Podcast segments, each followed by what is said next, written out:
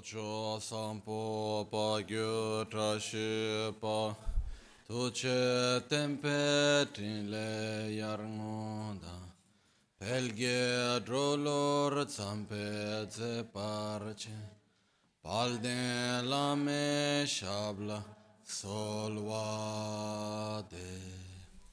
Omo a Guru Vajra Dara Sumatimo Nishasane Kar Uta Vardanya Shri Bar Varsa Manya Sarva Siddhi Hum Om Guru Vajra Dara Sumatimo Nishasane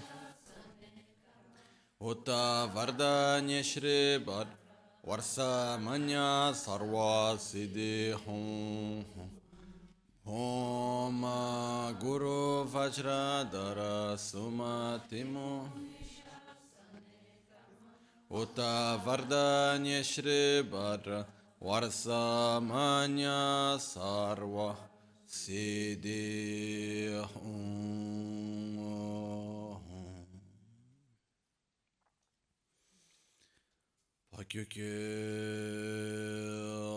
Kudandagi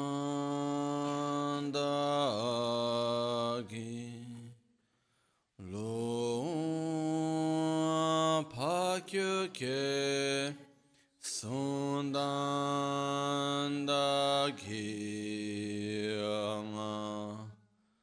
Pakyukye Tudang dagi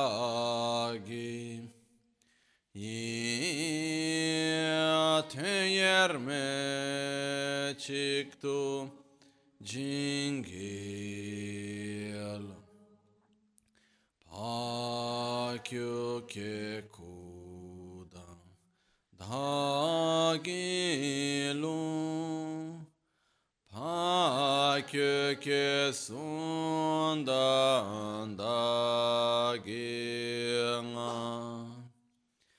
pakyo ke tudan dagin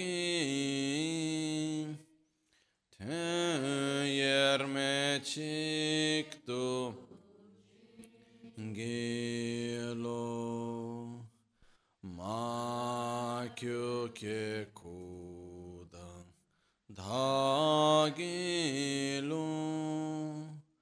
makyo ke sunda daginga makyo ke tudan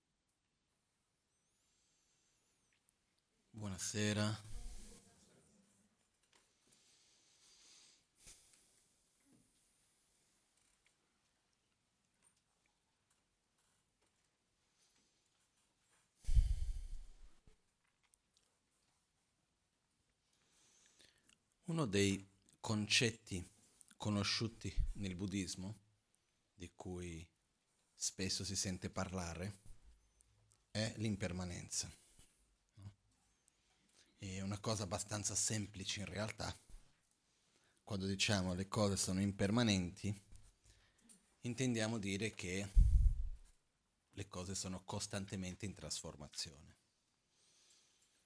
Però mi sembra certe volte che il nostro concetto di impermanenza, quando diciamo le cose sono impermanenti, abbiamo più che altro la tendenza di pensare all'impermanenza più verso il passato che verso il futuro. Cosa voglio dire con questo? Quando diciamo impermanente, pensiamo sì, le cose sono finite, non ci sono più, effettivamente le cose sono cambiate. Però non solo le cose sono cambiate, ma le, come le cose stanno cambiando e come le cose si trasformeranno.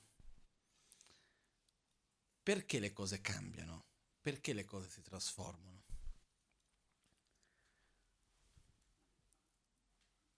Le, gli oggetti, le situazioni, le persone cambiano, si trasformano per una semplice ragione, perché interagiscono più grande l'interazione, più grande la trasformazione che avviene. E quando a me è uno dei punti che mi piace molto riflettere sull'impermanenza e mi porta più che altro a osservare che le cose interagiscono, per questo cambiano. E perché, in che modo interagiscono? Perché sono interdipendenti.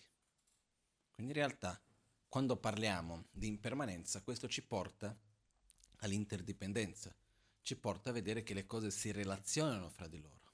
No?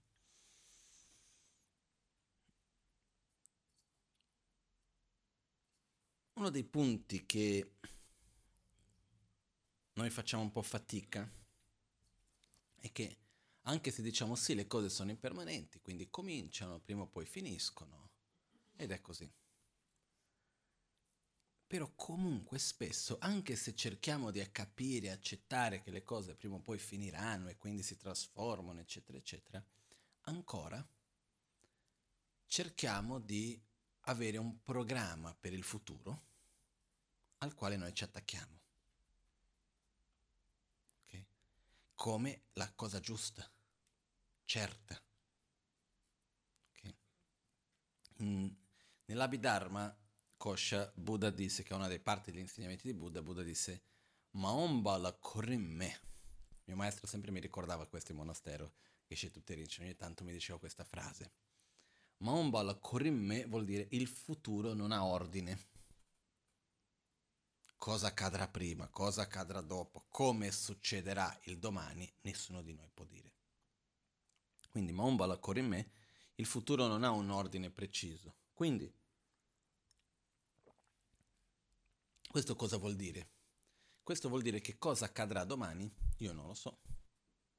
Non credo che nessuno di noi che sia qui sa veramente. Okay? Quindi noi cosa facciamo? Ci poniamo davanti dei programmi che sono basati un po' sulla nostra educazione, su quello che è già avvenuto prima che siamo riusciti a vedere, su quello che è il format, diciamo, in cui siamo stati cresciuti quindi, quindi, immaginiamo, fino adesso è stato così, dovrà anche continuare, in questo modo, così. Quando qualcosa accade fuori da quel programma lì, succede che c'è qualcosa che non va, c'è qualcosa che è sbagliato. Quando siamo fuori da quel programma, sembra che non ci sia la certezza, sembra che qualcosa, ci siamo in, in balia del pericolo, di qual chissà che cosa potrà accadere. Però i fatti sono che in qualunque situazione ci troviamo, chissà cosa potrà accadere. Veramente? Nessuno. Okay.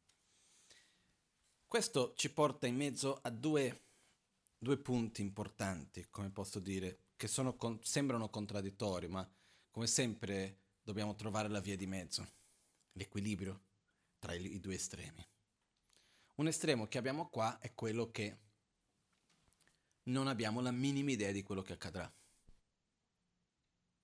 Per essere certi, sicuri, io non posso essere certo di nulla. Non possono neanche essere certo al 100% che fin- finisco la lezione stasera, perché chissà cosa succede nel frattempo, no? Chissà, chissà cosa può succedere qualunque momento. Non metto a dire cose perché poi qualcuno è un po', come si dice, superstizioso, non si sa mai. Però può succedere di tutto e di più. Ok? Quante cose succedono nella vita che noi non ci aspettavamo. Quante volte sono successe cose nella nostra vita che non ci aspettavamo assolutamente, poi a un certo punto ci troviamo lì. Ok? Quindi effettivamente, qual è la certezza che abbiamo che qualcosa accadrà? Che domani mi sveglierò. No? C'è un testo che parla dell'impermanenza ricordandosi la morte, che dice non sai mai cosa viene prima, il domani o la prossima vita. No? Quindi, e questo mi fa ricordare una cosa che c'entra ma non c'entra. In monastero c'era una strada, quando si arrivava a sera, dove ho vissuto c'era la strada che veniva giù e poi c'era proprio nel punto più basso di questa discesa c'era una curva che subito risaliva, un po' pericolosa. E c'era un segnale che hanno messo in monastero di per favore andare piano, no? Perché era pericolosa quella curva.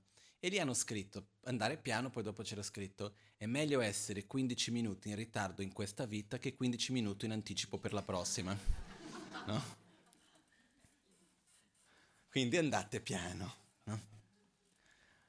Perciò quello che succede che cos'è? In realtà noi non sappiamo veramente che cosa accadrà. Domani, oggi, in qualunque momento di quello che c'è. L'estremo qual è? Quello in quale uno dice ok, vivo in balia del momento. Non, non, non, non mi posso programmare, non posso immaginare il futuro. Se non ho la certezza, che cosa sto a immaginare? Perché non ho la certezza di nulla. Quindi non devo programmare nulla, non devo immaginare nulla. Questo è un estremo. L'altro estremo qual è? È quello in cui noi programmiamo le cose, quindi immaginiamo un futuro, ci aggrappiamo a quel futuro come una verità, come una realtà e soffriamo quando non avviene in quel modo. O anche soffriamo addirittura fa anche un po' ridere, però è vero. Soffriamo addirittura quando noi immaginiamo che il futuro non avverrà come secondo noi dovrebbe succedere. Non sto parlando di quando il futuro diventa presente e non è avvenuto. Ancora prima. Io comincio a vedere che io mi immagino che dovrei arrivare in quella direzione lì, quando vedo in un certo modo mi sembra che sto andando in una direzione diversa quindi non potrò arrivare dove volevo arrivare, quindi il futuro non sarà quello che secondo me dovrebbe essere, comincio già a soffrire. Ok? Come se avessimo una certezza da qualche altra parte, che anche quella non esiste. Quindi quali sono i due estremi? Da una parte molliamo completamente il colpo, non facciamo nessun progetto, non ci immaginiamo nulla, diciamo guarda, tanto il futuro è completamente incerto, non vivo la giornata, vivo il minuto meglio mangiare tanto a colazione, chissà se ci sarà il pranzo. No? Perché mettersi soldi da parte per pagare la bolletta a fine mese? Non so mai se ci arrivo.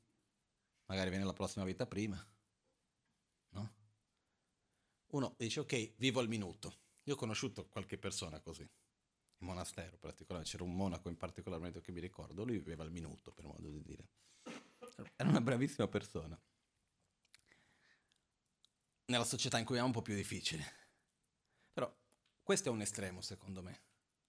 L'altro estremo è in quale noi cerchiamo di programmare le cose, organizzare, immaginare dove vogliamo arrivare, come vogliamo che le cose siano e cerchiamo in qualche modo di creare una realtà solida, un futuro solido per noi. E dopo che creiamo questa sorta di futuro solido, cerchiamo di fare in modo che il presente va, segua la direzione di quel futuro che ci siamo immaginati.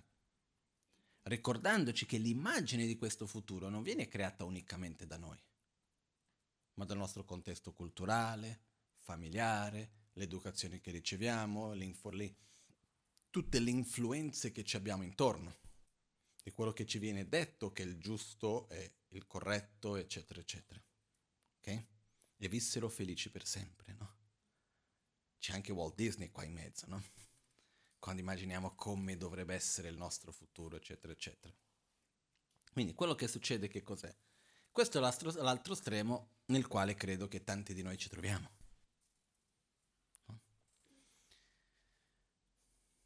Io voglio cercarvi di condividere un po' la mia visione, che è quella un po' cercando l'equilibrio fra questi due.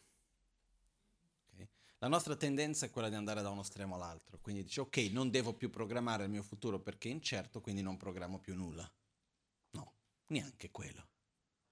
Il proprio sentiero del buddismo è fatto sulla programmazione, nel senso voglio raggiungere l'illuminazione, faccio un programma, metto delle mete, degli obiettivi, come si può dire in eh, italiano, delle milestones, pietre miliari. Prima devo arrivare a questo punto, poi arrivo a quello. Un primo si chiama stadio di il sentiero dell'accumulazione, il sentiero della preparazione, il sentiero della visione, il sentiero della meditazione, primo bumi, secondo bumi, terzo bumi, fino ad arrivare al decimo bumi, illuminazione. Ci sono tutto un modo di, su cui programmarsi in questo senso. No? Il buddismo è basato anche su questo, il sentiero. Quindi esiste un modo di immaginarsi nel futuro, però senza essere attaccati a quel futuro. Non so se è chiaro questo. E riflettendo su questo, io mi sono detto una frase un giorno che la porto spesso, la condivido spesso, che mi accompagna sempre, che è obiettivo alto, aspettativa bassa, sforzo costante. E questo veramente mi aiuta tanto. Perché l'obiettivo alto che cosa vuol dire? Vuol dire avere qualcosa che desidero, direzionare la nostra energia, direzionare la nostra mente verso ciò che noi vogliamo e non rimanere attaccati alle piccole cose quotidiane anche. Avere un obiettivo più alto, l'obiettivo di sviluppare le nostre proprie qualità, di superare le nostre paure, di superare la nostra instabilità, di essere di beneficio reale a tutti quelli che ci stanno intorno, di fare qualcosa per il bene. Possiamo avere degli obiettivi più alti, sviluppare la bodhicitta, quindi una mente di vero amore e compassione verso gli altri. Però una volta che abbiamo un obiettivo alto, e questo, una volta che abbiamo un obiettivo alto, dobbiamo a questo punto però non avere grosse aspettative è un po' come se vado dal medico, qual è il mio obiettivo? Guarire e trovarmi in uno stato di salute. Questo è l'obiettivo alto. Aspettativa? Bassa. Non è con la prima settimana di medicina che credo di guarire. Non è dopo il secondo pasto in dieta che credo di dimagrire.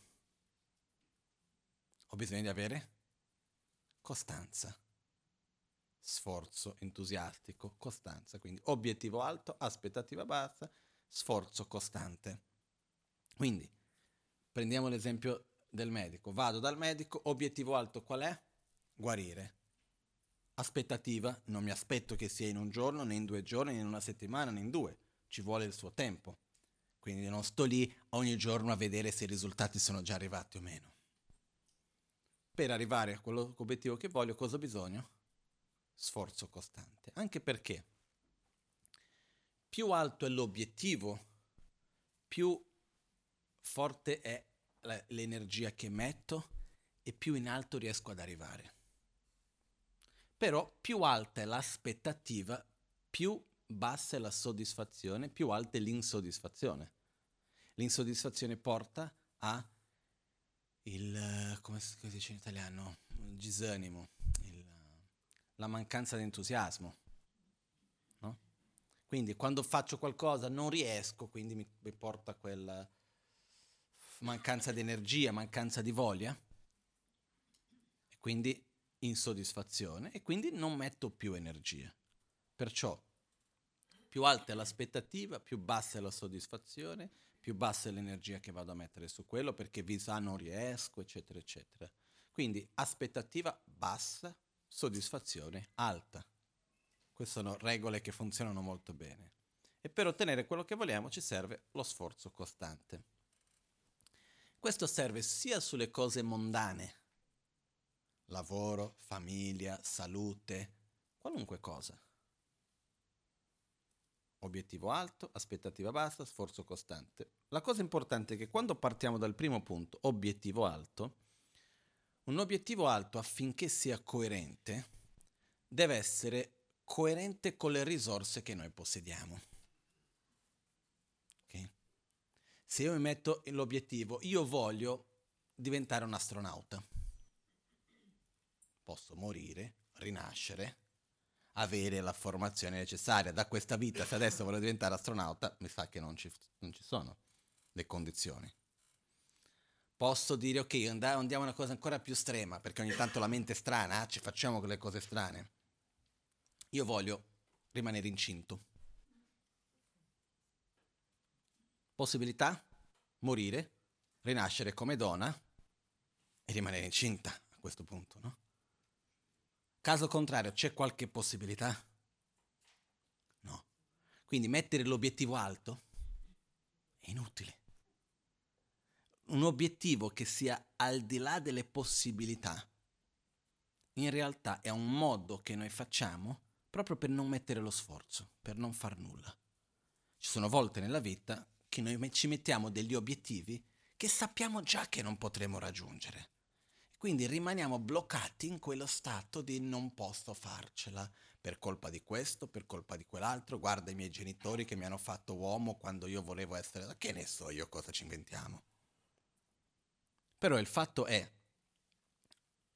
quando noi ci poniamo un obiettivo che sappiamo già di non poter realizzare, è un modo che facciamo certe volte per rimanere fermi e bloccati in quella cosa, per non mettere l'energia in quello che veramente possiamo fare. Non so se è chiaro questo. Ok? Quindi obiettivo alto, coerente con le nostre risorse. Questo è importante. Quindi che cosa io posso fare con le risorse che ho, anche se ci vuole molto tempo, anche se è lontano, anche se è difficile. Che cosa posso realizzare con le risorse che io possiedo? Questo lo metto come obiettivo alto. Uno degli obiettivi che io ho in questa vita è io voglio star bene con me stesso e con gli altri intorno a me, in armonia, indipendentemente di dove sono, con chi sono, in quale situazione mi trovo. Credo di poter farcela. Un obiettivo alto. Aspettativa, basta, non aspetto che sia né domani né dopodomani né il giorno dopo ancora. Quando sarà, piano piano, un pochettino dopo l'altro, sforzo costante ogni giorno. Per questo, piano piano, uno ci arriva. Però Primo punto, questo obiettivo alto, coerente con le nostre risorse. Già con questo si riesce a far tanto. Ok?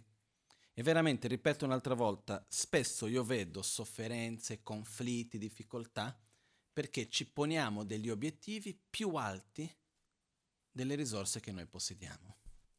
E si va a incolpare gli altri perché noi non possiamo fare quella cosa lì o non possiamo essere quella cosa che volevamo essere. Perché? io mi pongo un obiettivo che però le risorse non dipendono da me, dipendono da altri. Eh, ma se io fossi ricco vorrei fare questo. Eh, non sono. Quindi cosa posso fare con quello che ho? Eh, ma se avessimo questo, se avessimo quell'altro, come ho già detto tante volte, la parola se va tolta dal vocabolo. È inutile. Quindi con quello che ho, che cosa si può fare? Qual è il meglio che si può fare con quello che c'è? Questa è anche una cosa che Sapete quante volte nelle riunioni di gestione e amministrazione del centro non ho detto questa cosa? Ah, ma abbiamo questo problema. Sicuro. C'è questa situazione. La soluzione. La soluzione ideale sarebbe che ci fosse questo, quello, quella, quell'altro. Abbiamo le risorse per fare questa cosa qua? No. Perciò è inutile metterlo come obiettivo. O mettiamo come obiettivo prima generare quelle risorse lì in modo di poter fare quella cosa lì, Caso contrario, mettiamo un obiettivo che sia a livello di quello che possiamo fare. Perché se no uno vive nella frustrazione di non poter farcela, di non arrivarci, eccetera, eccetera. Perché? Perché si, si va a basare se stesso su delle risorse non disponibili. No? Mi ricordo anche una volta parlavo con un signore che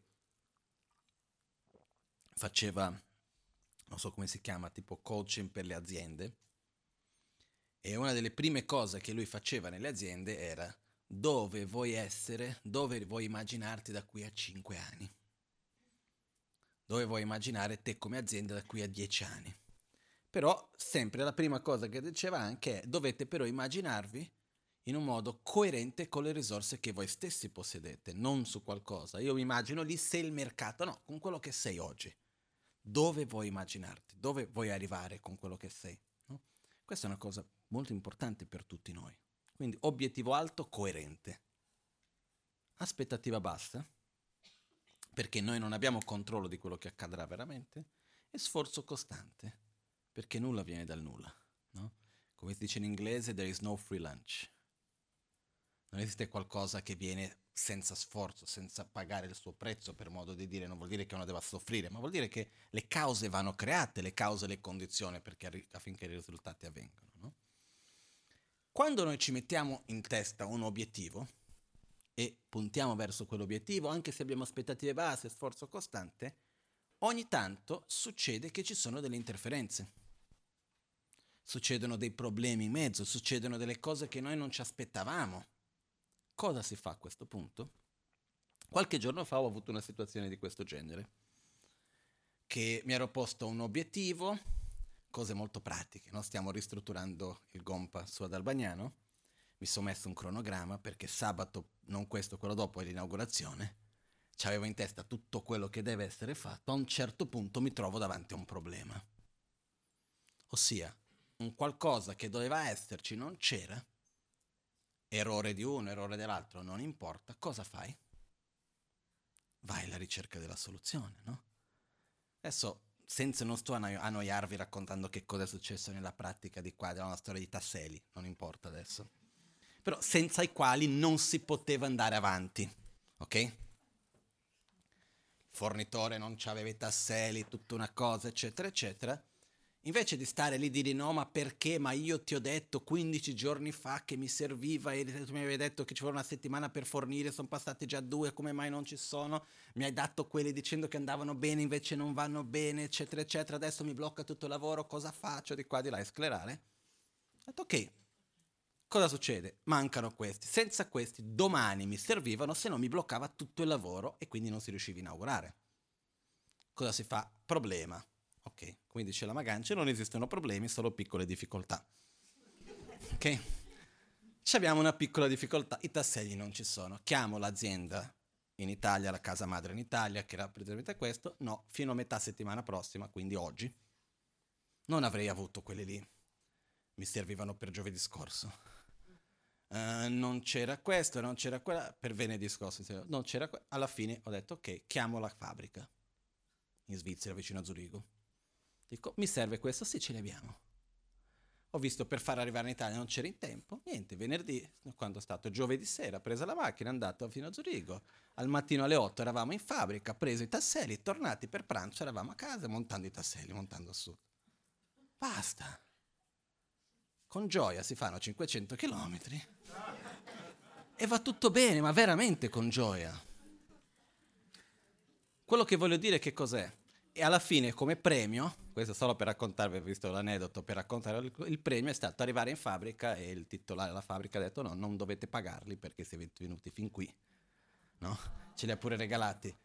Sapeva che era per il tempio e tutto il resto comunque, no? Il fatto sta che da questa esperienza sono venuti tre parole in mente. Che prima dobbiamo avere un obiettivo alto, aspettativa bassa, sforzo costante. Bene, se all'interno di questo, non se, quando di sicuro all'interno di questo ci sono interferenze, perché succedono sempre, abbiamo bisogno di altre tre parole che mi sono venute in mente, che è accettazione, ottimismo e perseveranza. Prima cosa cos'è? C'è un problema, o meglio, una piccola difficoltà. Ok? accettarla. È inutile mettere il punto, il dito addosso, ma tu hai sbagliato, ma io ti avevo detto, come mai non l'hai fatto? Ma tu mi avevi detto che mi avrebbe fatto, invece non c'era. Ma come mai di qua, come mai di là? Mettere il, punto, il dito addosso agli altri e smettersi a litigare. Ma perché? La mia energia è molto preziosa, mica la posso sprecare litigando con qualcuno.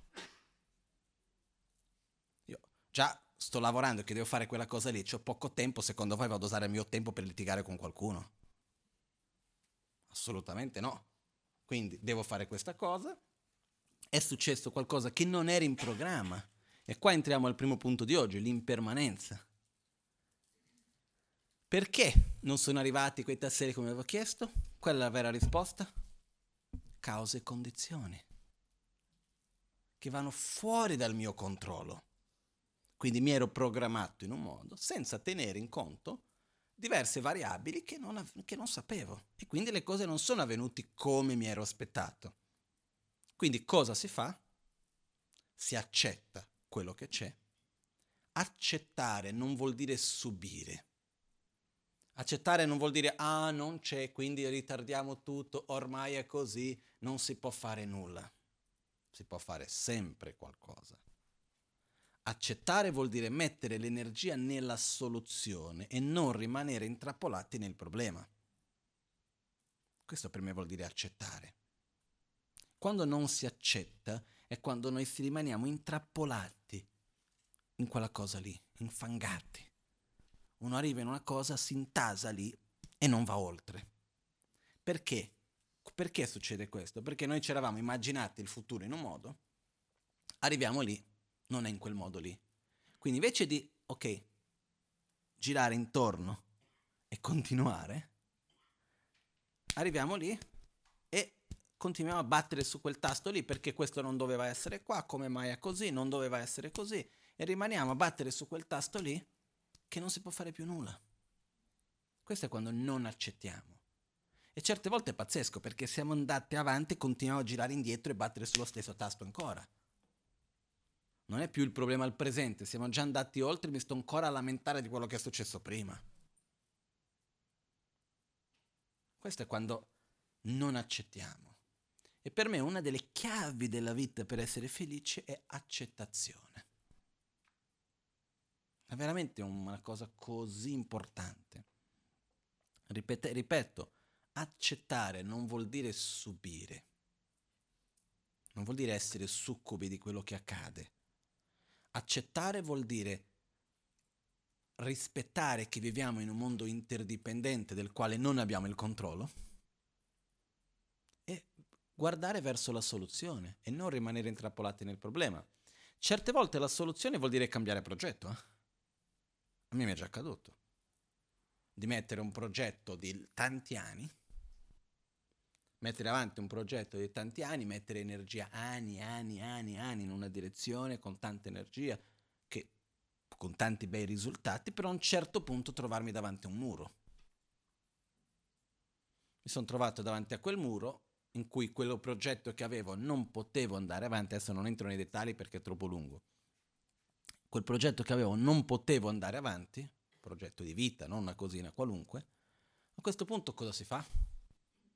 Io mi sono guardato intorno e ho detto ok, posso o giro intorno, o salto, o butto giù il muro, o cambio strada, o rimango fermo, non è che ci sono tante altre scelte.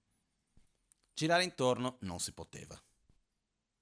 Tanto ho provato per un po' di tempo, alla fine mi sono sempre trovato davanti allo stesso muro camminato un po' a destra, camminato un po' a sinistra. Quando cammini un po' a destra e a sinistra sembra che stai girando intorno, ma in realtà ti trovi sempre davanti allo stesso muro. Ho provato a farlo.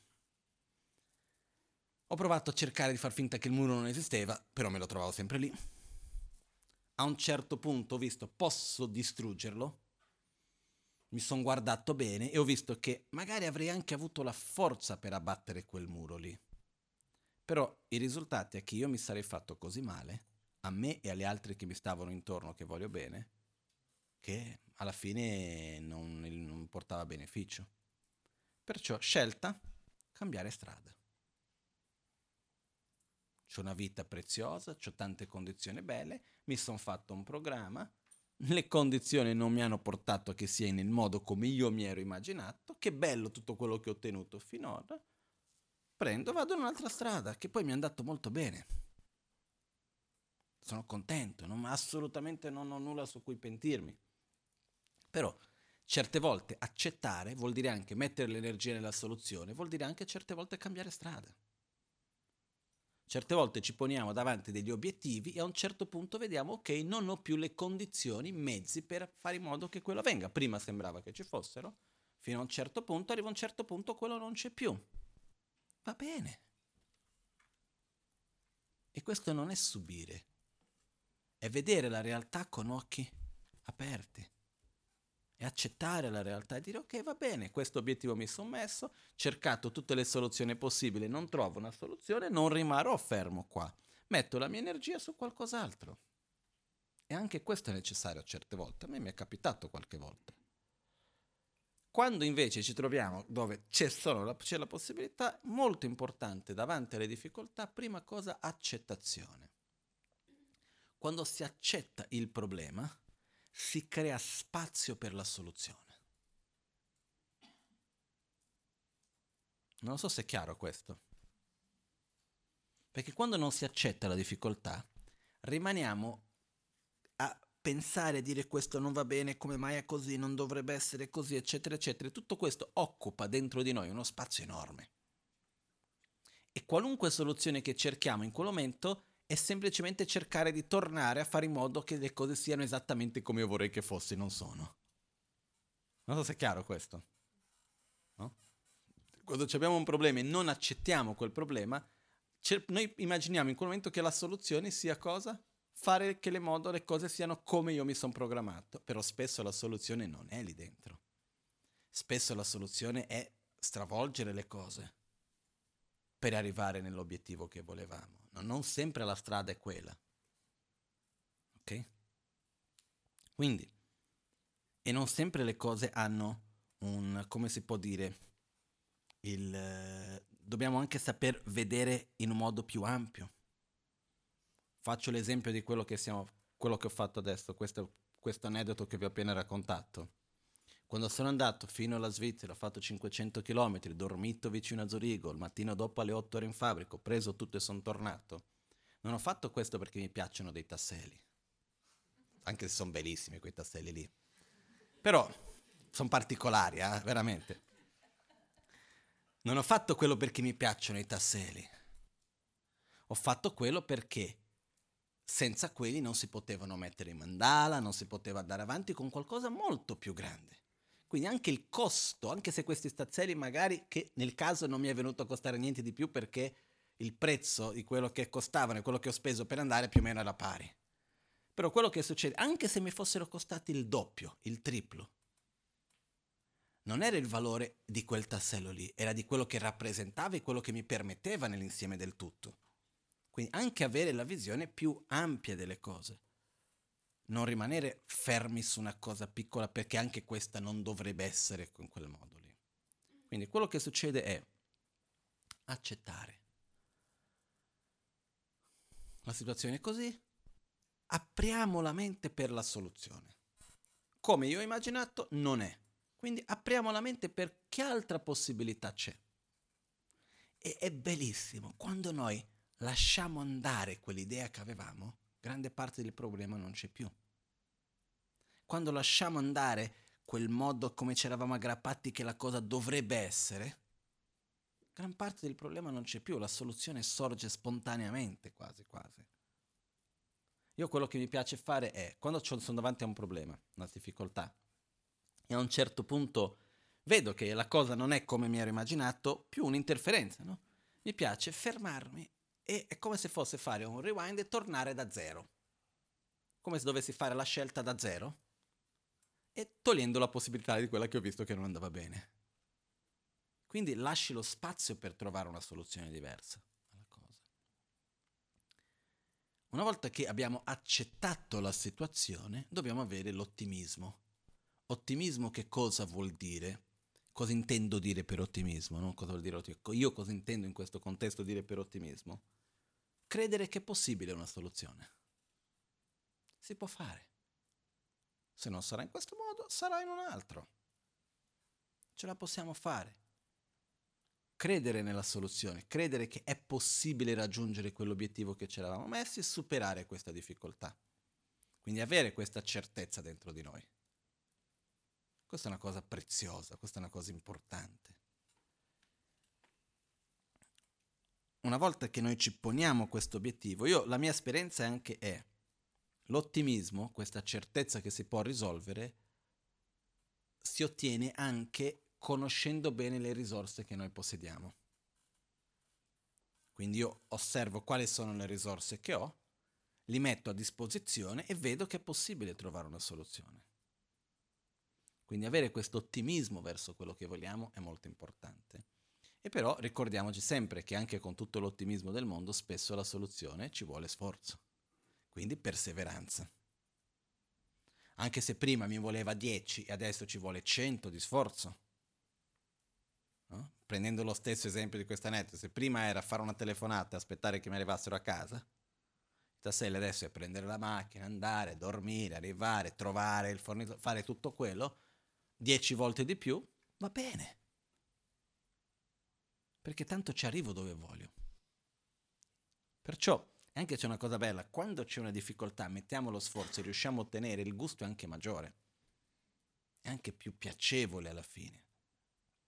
Perciò, obiettivo alto, aspettativa bassa, sforzo costante, all'interno di questo, quando ci sono le interferenze, accettazione, ottimismo, perseveranza.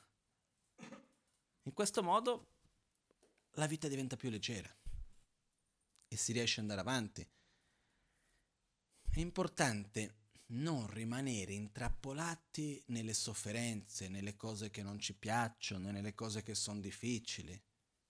No? Io parlando con alcune persone, io ho già detto più volte, se io dovessi fare la lista delle cose che secondo me potrebbero essere diverse e le cose che se io dovessi descrivere il mondo come io vorrei che fosse, no? se mi dovessi fermare a fare questo tipo di pensiero, totalmente inutile, però se dovessi farlo, ci sono tante cose che vorrei che fossero diverse. Se dovessi mettermi a puntare il dito e vedere i difetti intorno a me, magari probabilmente la mia lista è più lunga di quelli che c'è intorno a me, eh? che di solito le persone fanno liste abbastanza superficiali. Veramente se mi metto viene fuori una bella lista. Però perché? Io una cosa che ho osservato è non ho pazienza per soffrire. Basta dopo di un po', no? Quella cosa lì non piace, non va bene, ok, poi basta. Non dobbiamo stare lì, a stare lì a soffrire, no, perché questa cosa non è così. E continuiamo e andiamo avanti, sempre a ripetere, sempre a ritornare sugli stessi punti certe volte. Ma invece andare oltre. Anche perché quando si ha l'attitudine di non rimanere intrappolati nelle difficoltà, si riesce ad avere una visione più ampia della vita e delle situazioni. Si riesce ad andare più a fondo, a livello più profondo nelle cose.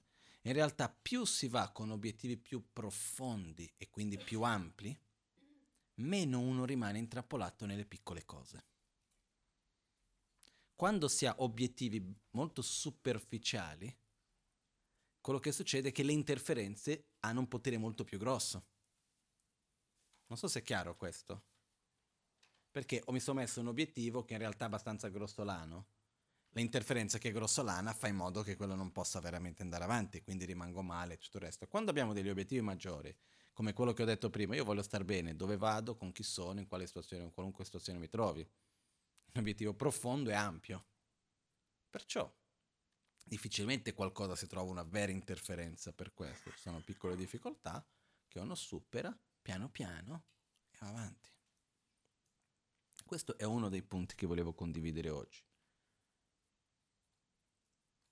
E questo diventa particolarmente importante non solo nella vita quotidiana, perché se noi ci diciamo la verità, i problemi che noi abbiamo di solito, le cose che occupano lo spazio della nostra mente, sono cose profonde, spirituali, questioni filosofiche, di obiettivo di vita o sono cose mondane, superficiali, stupide, banali? Infantili, se vogliamo aggiungere, egoistiche anche. No? È pazzesco perché basta osservare una cosa, no? con tutti i problemi che ci sono nel mondo, che non sono pochi. Viviamo in un momento in cui c'è un'epidemia di cancro, c'è un'epidemia di depressione. Non è uno scherzo. Viviamo in un momento in cui ci sono tante di quelle guerre, sono, c'è tanta di quella povertà, stiamo distruggendo l'ambiente. Guarda, posso andare avanti. Ok? anche quando vediamo e sappiamo di tutto questo, anche con le persone che vedono questo quotidiano, che sono veramente preoccupate con queste cose, eccetera, eccetera, che è già un'eccezione, quali sono le cose che premono di più? Che occupano più spazio interiore? Quella persona a cui ho attrazione non ha attrazione per me. Per esempio, ho fame l'obiettivo che mi sono posto personale, egoistico, momentaneo, superficiale non è avvenuto. Non so, è vero o no? Basta guardare nella nostra stessa vita, eh? alla fine le cose che occupano spazio. Non è perché non abbiamo ancora realizzato la vacuità. Devo realizzare la vacuità, la bodhicitta. Non è quello il nostro problema. Siamo lì perché io volevo, pre- ho fatto questo lavoro, non mi hanno ancora pagato, piuttosto che ho detto quella cosa, la persona non mi ha seguito, come mai questa cosa è così, come mai quella cosa è così, ah, ma guarda adesso mi sono venute le rughe, i capelli bianchi, che ne so io. Perciò cominciamo a risolverle interiormente, da, cominciando dalle cose superficiali. Perché anche un altro discorso è, per poter praticare il Dharma a livello profondo, per poter veramente crescere interiormente, spiritualmente, abbiamo bisogno di tanto spazio interiore, libero. Per aprire il nostro cuore agli altri abbiamo bisogno di spazio interiore. Per sviluppare saggezza abbiamo bisogno di spazio interiore. Per avere generosità abbiamo bisogno di spazio interiore. Per comprendere la vita in un altro modo abbiamo bisogno di spazio interiore. Se il nostro spazio è riempito da quello ha detto, l'altro ha fatto, questa cosa, quell'altra cosa, le piccole cose superficiali quotidiane, non abbiamo spazio per ciò. Quindi uno dei punti iniziali, perché qualcuno mi chiede, ma cosa c'entra questo con il sentiero spirituale? C'entra tantissimo. È come nel Bodhisattva Charyavatara di Shantideva, l'ottavo capitolo che parla della concentrazione meditativa, samadhi. è un capitolo molto lungo e gran parte di questo capitolo, quasi due terzi magari, non mi ricordo la quantità giusta, però una gran parte di questo capitolo, più o meno la metà sicuro, parla di che cosa? Il desiderio, gli oggetti di desiderio. Perché? Cosa c'entra il desiderio con la concentrazione? uno quando pe- immagina un capitolo vers- che riguarda la meditazione e la concentrazione meditativa. A un certo punto si parla lì degli oggetti di desiderio, il corpo, questo, quella... Perché? Perché qual è la prima interferenza a un buon livello di concentrazione? Le cose superficiali che occupano spazio interiore. Se voglio cercare di meditare e sviluppare uno stato di equilibrio interiore, di concentrazione univoca, meditare sulla bodhicitta, sulla corretta visione della realtà, voglio trovare questo mio equilibrio interiore, però ogni volta che mi siedo c'è un desiderio verso qualcosa, un'avversione verso qualcos'altro, la gelosia di qua e quello di là che mi piene, mi riempie completamente, ce la faccio mica. Per questo che si dice che quando uno va in ritiro spirituale non dovrebbe stare troppo vicino a un oggetto di tanto attaccamento o di tanta avversione. Immaginiamo per esempio che vado a fare un ritiro solitario e c'è il mio vicino di casa. Ok? Mi metto lì a meditare. A un certo punto sento un rumore. Diciamo che a me mi piace il vicino, o la vicina, quel che sia, ho una certa attrazione. Quindi mi siedo lì sento quel rumore, dico, ah, è arrivato il vicino, cosa starà facendo? Di qua, di là, la mia meditazione deve andata, che con che cosa vado a familiarizzare la mente? Col vicino. Ok? Se per quello non c'è bisogno di fare ritiro. Se invece, quindi attrazione, se invece non mi piace, mi sta antipatico il vicino, mi metto lì a meditare, la stessa identica scena, sto lì facendo la mia meditazione, sento il rumore, lo stesso rumore nello stesso modo, però in questo caso mi sta antipatico il vicino. Ma guarda quello lì che non mi rispetta, che mi fa rumore, ma cosa sta facendo? Ma come mai? Di qua, di là, io qua che cerco di fare ritiro, questo che mi fa rumore. Quindi cosa va a generare? Avversione. Se io sono in un luogo dove chi fa rumore è qualcuno che io non so bene chi sia, non ho né attrazione né avversione, indifferenza, quel rumore stesso ha un peso molto minore. Entra un po' di rumore, fra un po' non lo percepisco neanche più. Ok? Perciò che si dice, quando andiamo a meditare un ritiro, per dire passare un periodo lungo dove la priorità è la meditazione, l'ideale è non essere troppo vicini né oggetti di attra- forte attrazione né oggetti di forte avversione, affinché la mente abbia più spazio. Chiaro questo? Anche per questo che i maestri della tradizione Kadampa, che sono quelli che prima della tradizione Gelupa, che seguivano Atisha e Dromtompa, che sono stati maestri, Atisha è quello che è rappresentato di qua sul trono della Maganchen, uno dei più importanti maestri che è stato nella storia del buddismo in Tibet i suoi discepoli, dopo lui ha avuto un principale discepolo che si chiamava Drom Tompa, che era un laico, ed è lui che ha tradotto tutto in tibetano e lui ha cominciato questa tradizione chiamata Kadampa, che dopo ha dato, da questa tradizione, dopo è venuta la tradizione dell'Amazon K, Lupo è venuta dopo, da questa è nata. Comunque, uh, in questi insegnamenti che sono molto diretti, molto obiettivi, a me piacciono tantissimo gli insegnamenti della tradizione Kadampa, uh, viene detto di avere una vita. Quando uno ha la priorità nella vita, lo sviluppo interiore, spirituale, si dà il consiglio di avere pochi significati e poche azioni. Anche avere pochi amici, poche cose da fare, pochi impegni, non avere una vita molto presa con tante cose. Perché più cose ho da fare, più il mio spazio viene preso da quello, la mia mente viene presa da quello. Più persone conosco, più sono i compleanni, più sono i commenti su Facebook, più è questo, più è quell'altro, che devo stare sempre attento, che cosa ha detto questo, quella là, ma se non do attenzione a quello che cosa penserà, se non faccio questo che cosa sarà, e siamo attenti a questo, poi vado alla casa di uno, poi l'altro... E questo occupa spazio nella vita. Non, io non sto dicendo che siano cose negative o brutte, però occupano spazio nella vita. Spesso vengono fatte proprio per occupare spazio perché non sappiamo cosa fare con la vita. Quando uno sa cosa fare con la vita e vede la preziosità di usare questa vita come un mezzo per lo sviluppo profondo spirituale, non deve avere troppe cose che tolgono l'attenzione.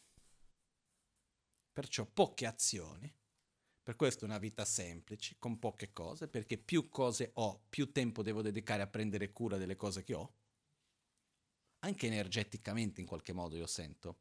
Quando abbiamo tante cose, parte della nostra energia è un po' intrappolata in tutte quelle cose che abbiamo. Per me è sempre stata una liberazione, un grande piacere regalare, buttare, vendere, comunque liberare da quello che non serve. Quando apriamo l'armadio, questo nel mio caso questo problema non c'è tanto, però che sia di vestiti, che sia di quel che sia, vediamo una cosa che abbiamo, che non usiamo da tre anni, che non abbiamo la prospettiva di usarlo. Se ci piace tenere l'armadio pieno, quindi la sua funzione è riempire l'armadio in modo che non serve accumulare polvere, bene.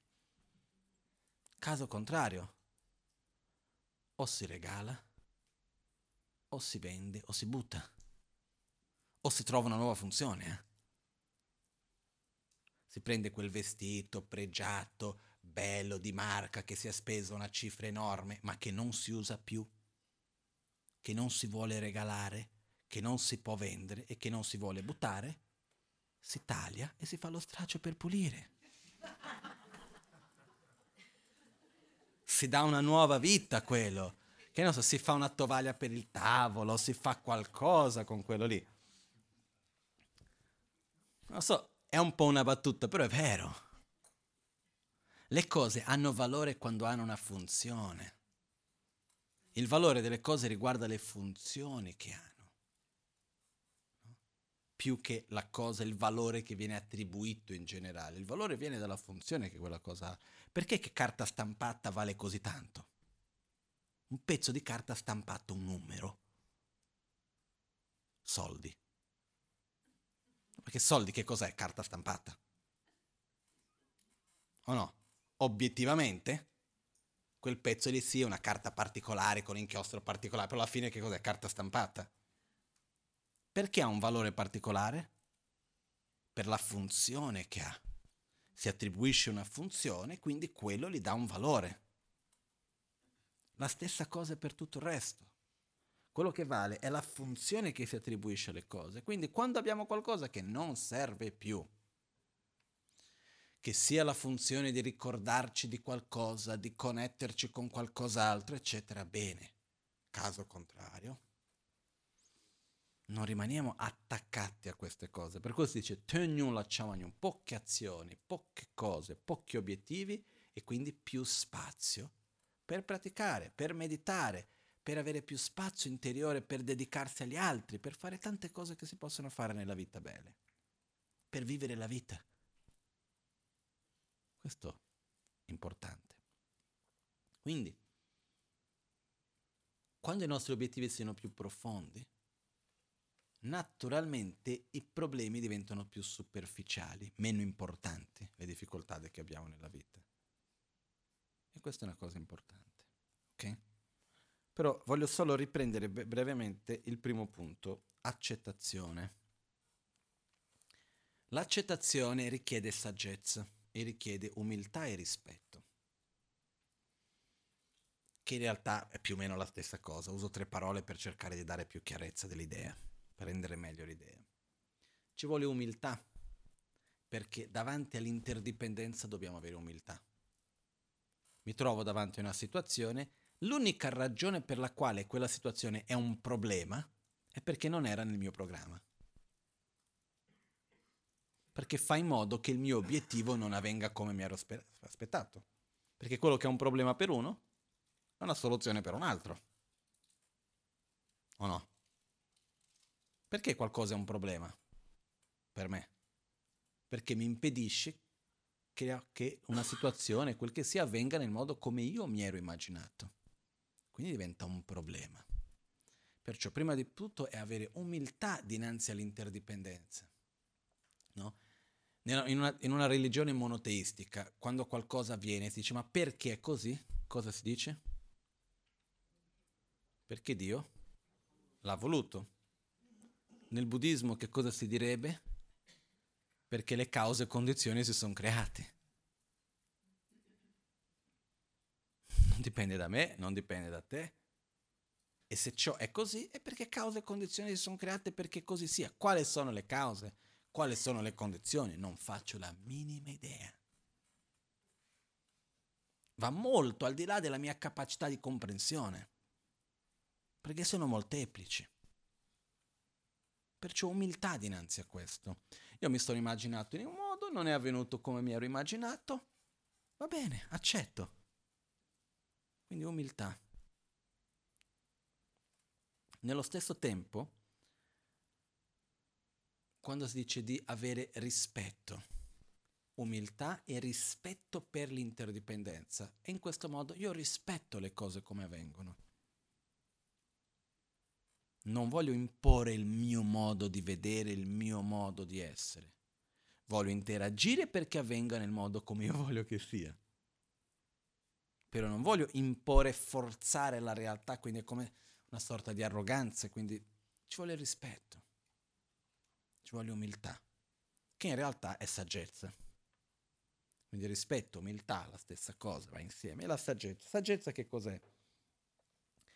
È l'opposto della ignoranza. Ignoranza in sanscrito si dice avidya. A vuol dire no, non, una negazione, vid è la parola in sanscrito dalla quale viene la parola videre del latino. Quindi avid, avidya, non vedere. Questo è il significato di ignoranza. Ignoranza vuol dire non vedere. Perciò non vedere qualcosa. Perciò se ignoranza è non vedere, saggezza è vedere. Io ho l'ignoranza riguardo un, una cosa specifica, quando vedo quella cosa lì ho un'ignoranza in meno, ho una saggezza in più riguardo quella cosa specifica. Ok? Perciò la nostra ignoranza riguarda che cosa? Spe- principalmente il non vedere l'interdipendenza dei fenomeni. Noi non vediamo l'impermanenza, non vediamo l'interdipendenza, nel senso che i fenomeni appaiono a noi come se esistessero in un modo solidi, autonomi, indipendenti. La saggezza che cos'è? Vedere l'interdipendenza. Vedere l'interdipendenza partendo da un livello molto semplice, molto, parliamo di una cosa molto, proprio a livello più grossolano, se vogliamo così chiamare, più semplice. Prima cosa è interdipendenza, vuol dire le cose avvengono perché cause e condizioni si creano. Le cause sono, riguardano il passato, le condizioni riguardano il presente. Quindi ogni momento quello che io faccio è una causa per il futuro e una condizione per il presente. Non so se è chiaro questo. Ogni, ogni, azione che io faccio sto creando una causa per qualcosa che accadrà un domani e sto creando la condizione per far maturare qualcosa che ho fatto nel passato. Okay? E interagiamo con tutto il resto. Perciò, rispetto verso la realtà in cui ci troviamo, consapevolezza che l'unica cosa che io posso fare è interagire diversamente e agire nel mio limite. Se il mondo non è come io vorrei, e non è sinceramente come io vorrei, io vedo tante cose, no? in questo momento particolarmente per esempio in Brasile viviamo una situazione politica che non entro nei dettagli a raccontarvi, però sono le cose una cosa più assurda dell'altro. No? L'ultima adesso la lasciamo stare. Dai. È inutile entrare in queste cose. Nella, nel mio modo di quello che io vorrei non ci stanno. Una persona indagata, cosa si fa? Si nomina questa persona ministro. No. Sono molto semplici. Brasile e Italia molto simile.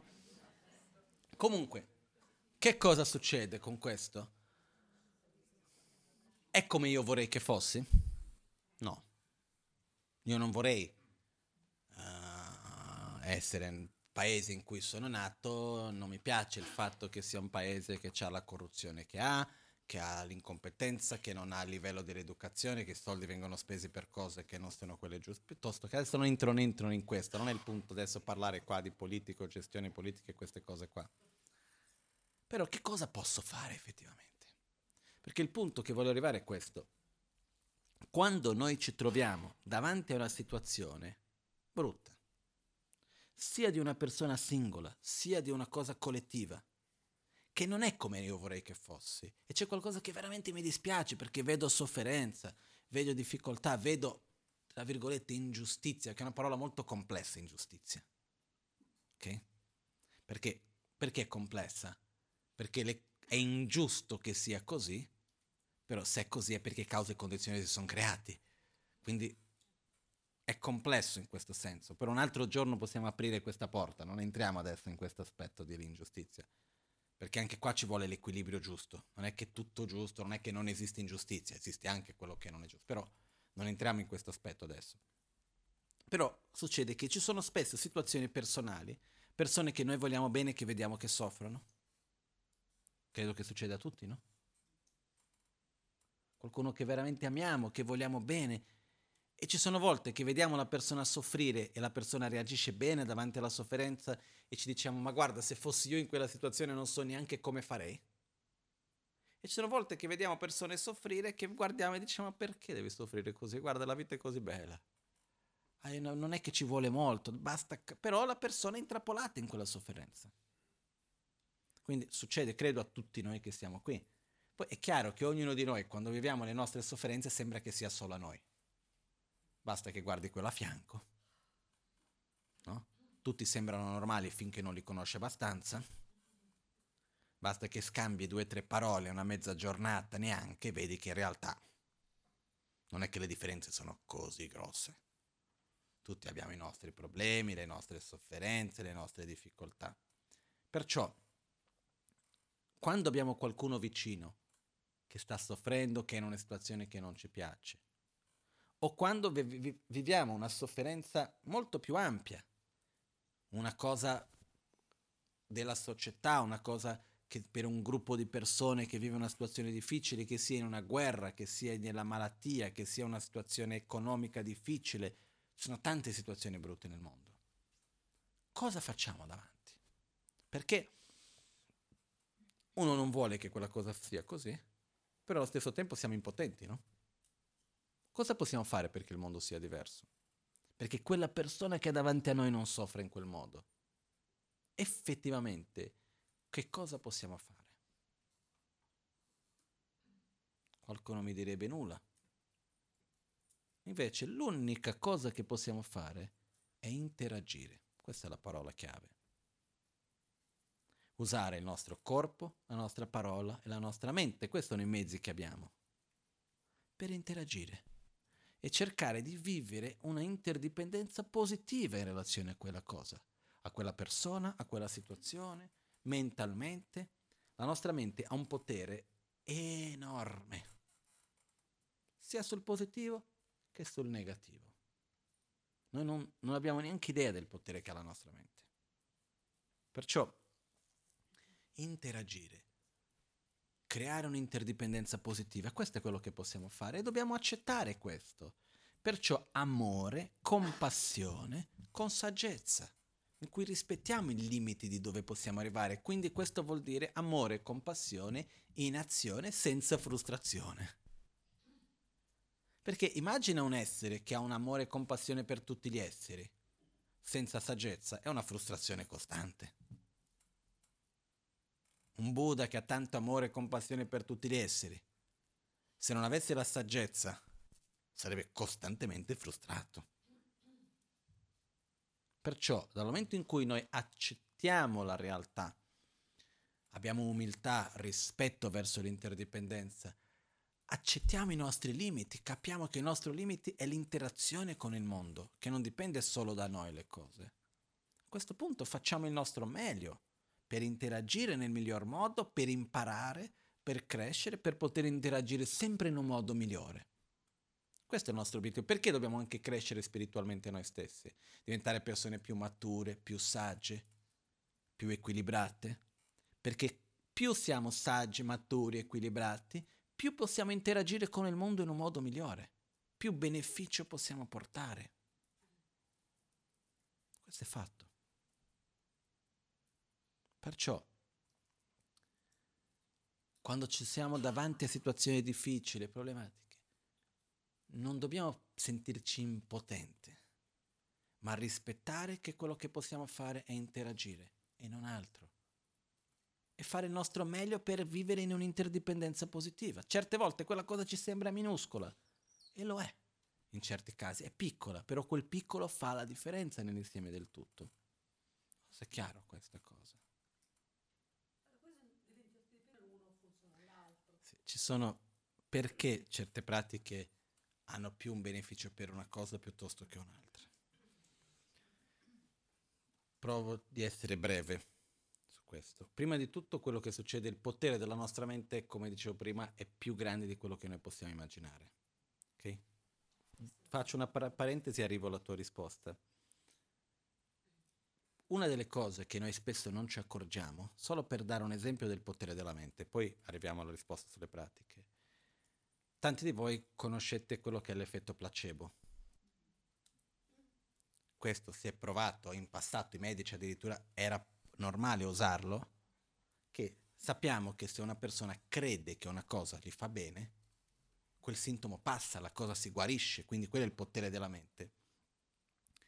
Però esiste anche il, l'effetto nocivo, è, è il contrario del placebo. Se uno crede che una cosa gli fa male, fa male.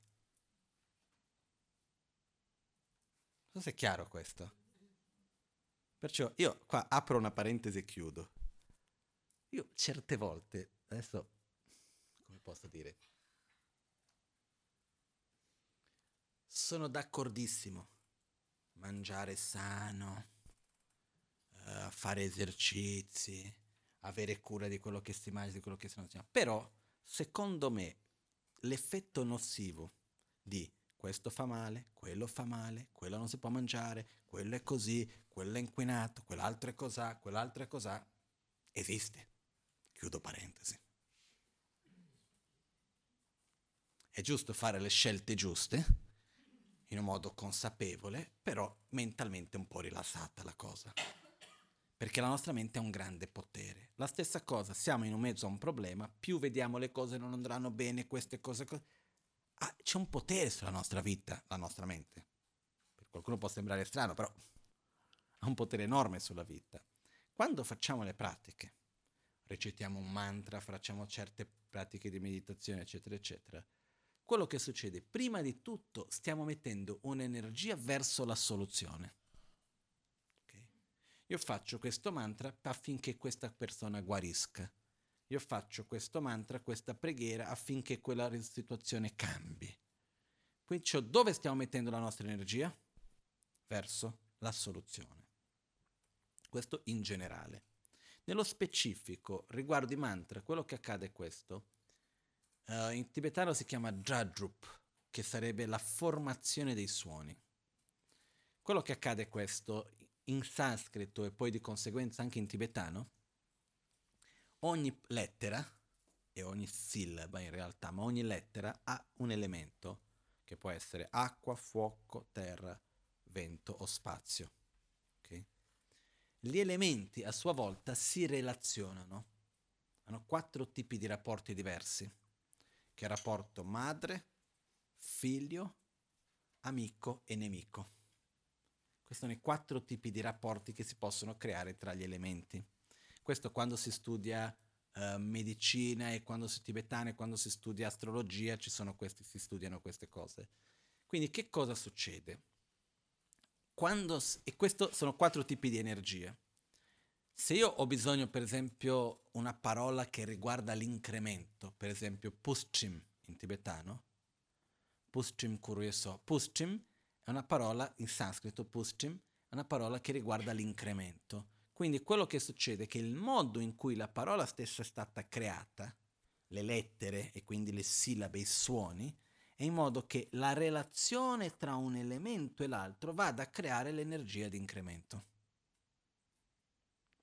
La parola, per esempio, Maraya Pe è una parola per eliminare interferenze. Perciò, adesso io non, non mi ricordo bene la relazione specifica delle parti interne, però è una parola che probabilmente creerà un rapporto tra gli elementi all'interno di quella parola di nemico. L'altro crea un rapporto di figlio, quindi di crescita. Se un nemico vuol dire distruzione se è una parola per distruzione, l'energia che si crea all'interno dei suoni crea un'energia di conflitto, di distruzione. Mentre ci sono energie, sono quattro tipi di energia, che pacificazione, incremento, potere e di distruzione, irata. Quindi il modo in cui le parole vengono formate, che sono i suoni vengono formati all'interno dei mantra, serve proprio per, con un tipo piuttosto che un altro tipo di energia. Quindi questa è un'interdipendenza che si crea, quindi quando si fa un mantra piuttosto che un altro. Questa è una cosa che avviene anche. Um, una delle cose che io credo che crea il potere più grande è l'intenzione che noi abbiamo. E poi c'è un'altra cosa ancora, e qua veramente apro e chiudo parentesi brevemente perché è un discorso molto lungo che potremo entrare. Esiste una cosa chiamata che viene chiamata, una teoria che viene chiamata il campo morfogenetico. Qualcuno di voi avrà già sentito parlare di questo, io stesso ho già parlato del campo morfogenetico qualche volta. Uh, come posso riassumerlo? Il campo morfogenetico è una teoria occidentale, moderna, che riguarda il fatto che da un scienziato chiamato Rupert Sheldrake eh, che a caso è una persona che ho conosciuto insieme con la Magancin, eccetera. Comunque,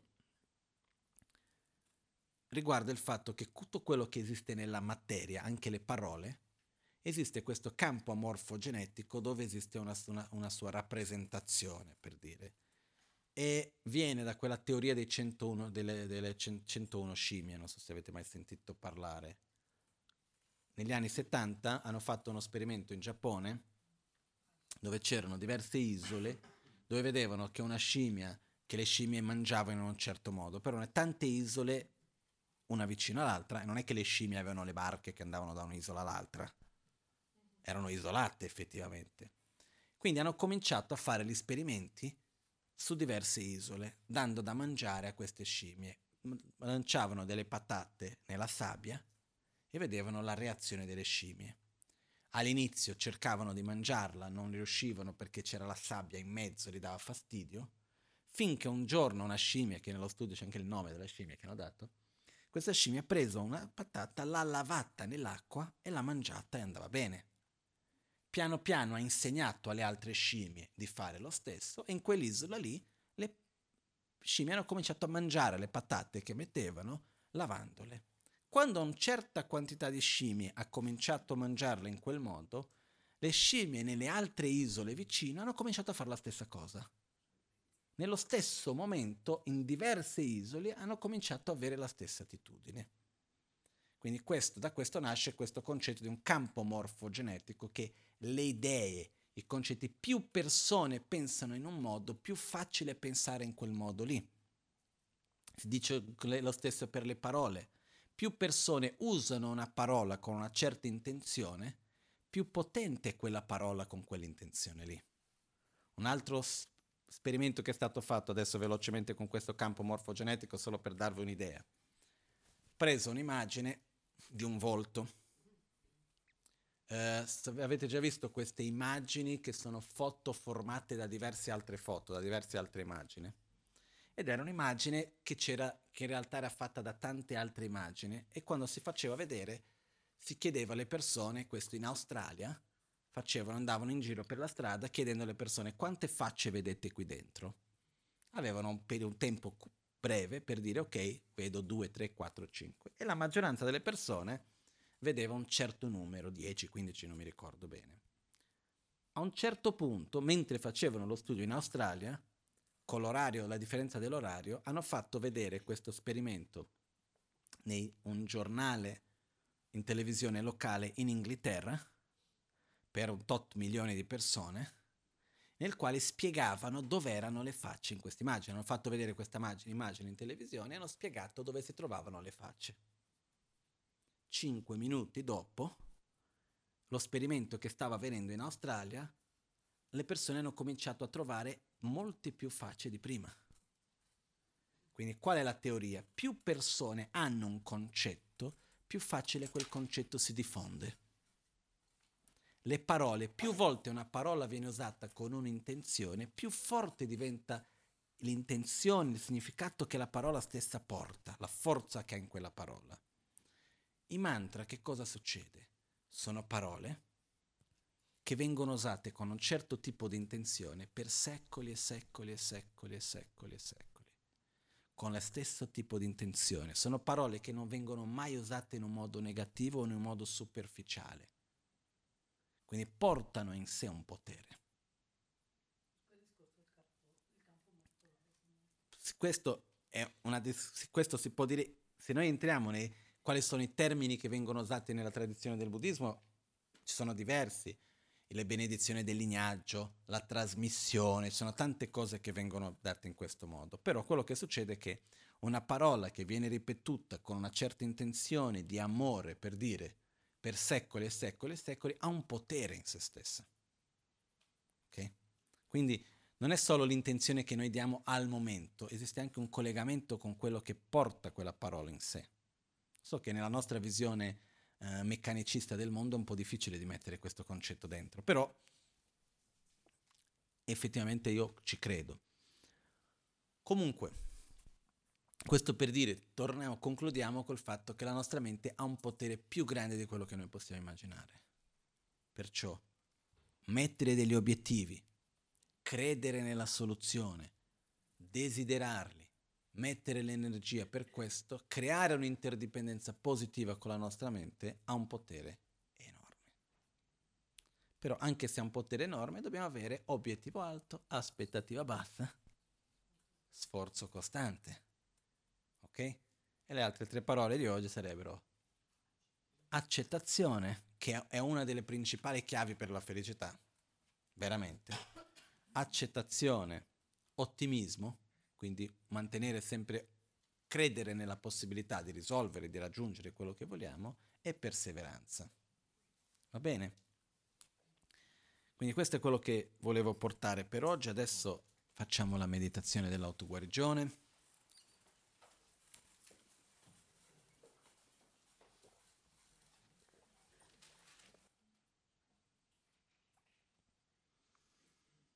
All'alba o al tramonto, di notte o durante il giorno, possano i tre gioielli concederci le loro benedizioni, possano aiutarci ad ottenere tutte le realizzazioni e cospargere il sentiero della nostra vita con molti segni di buon auspicio.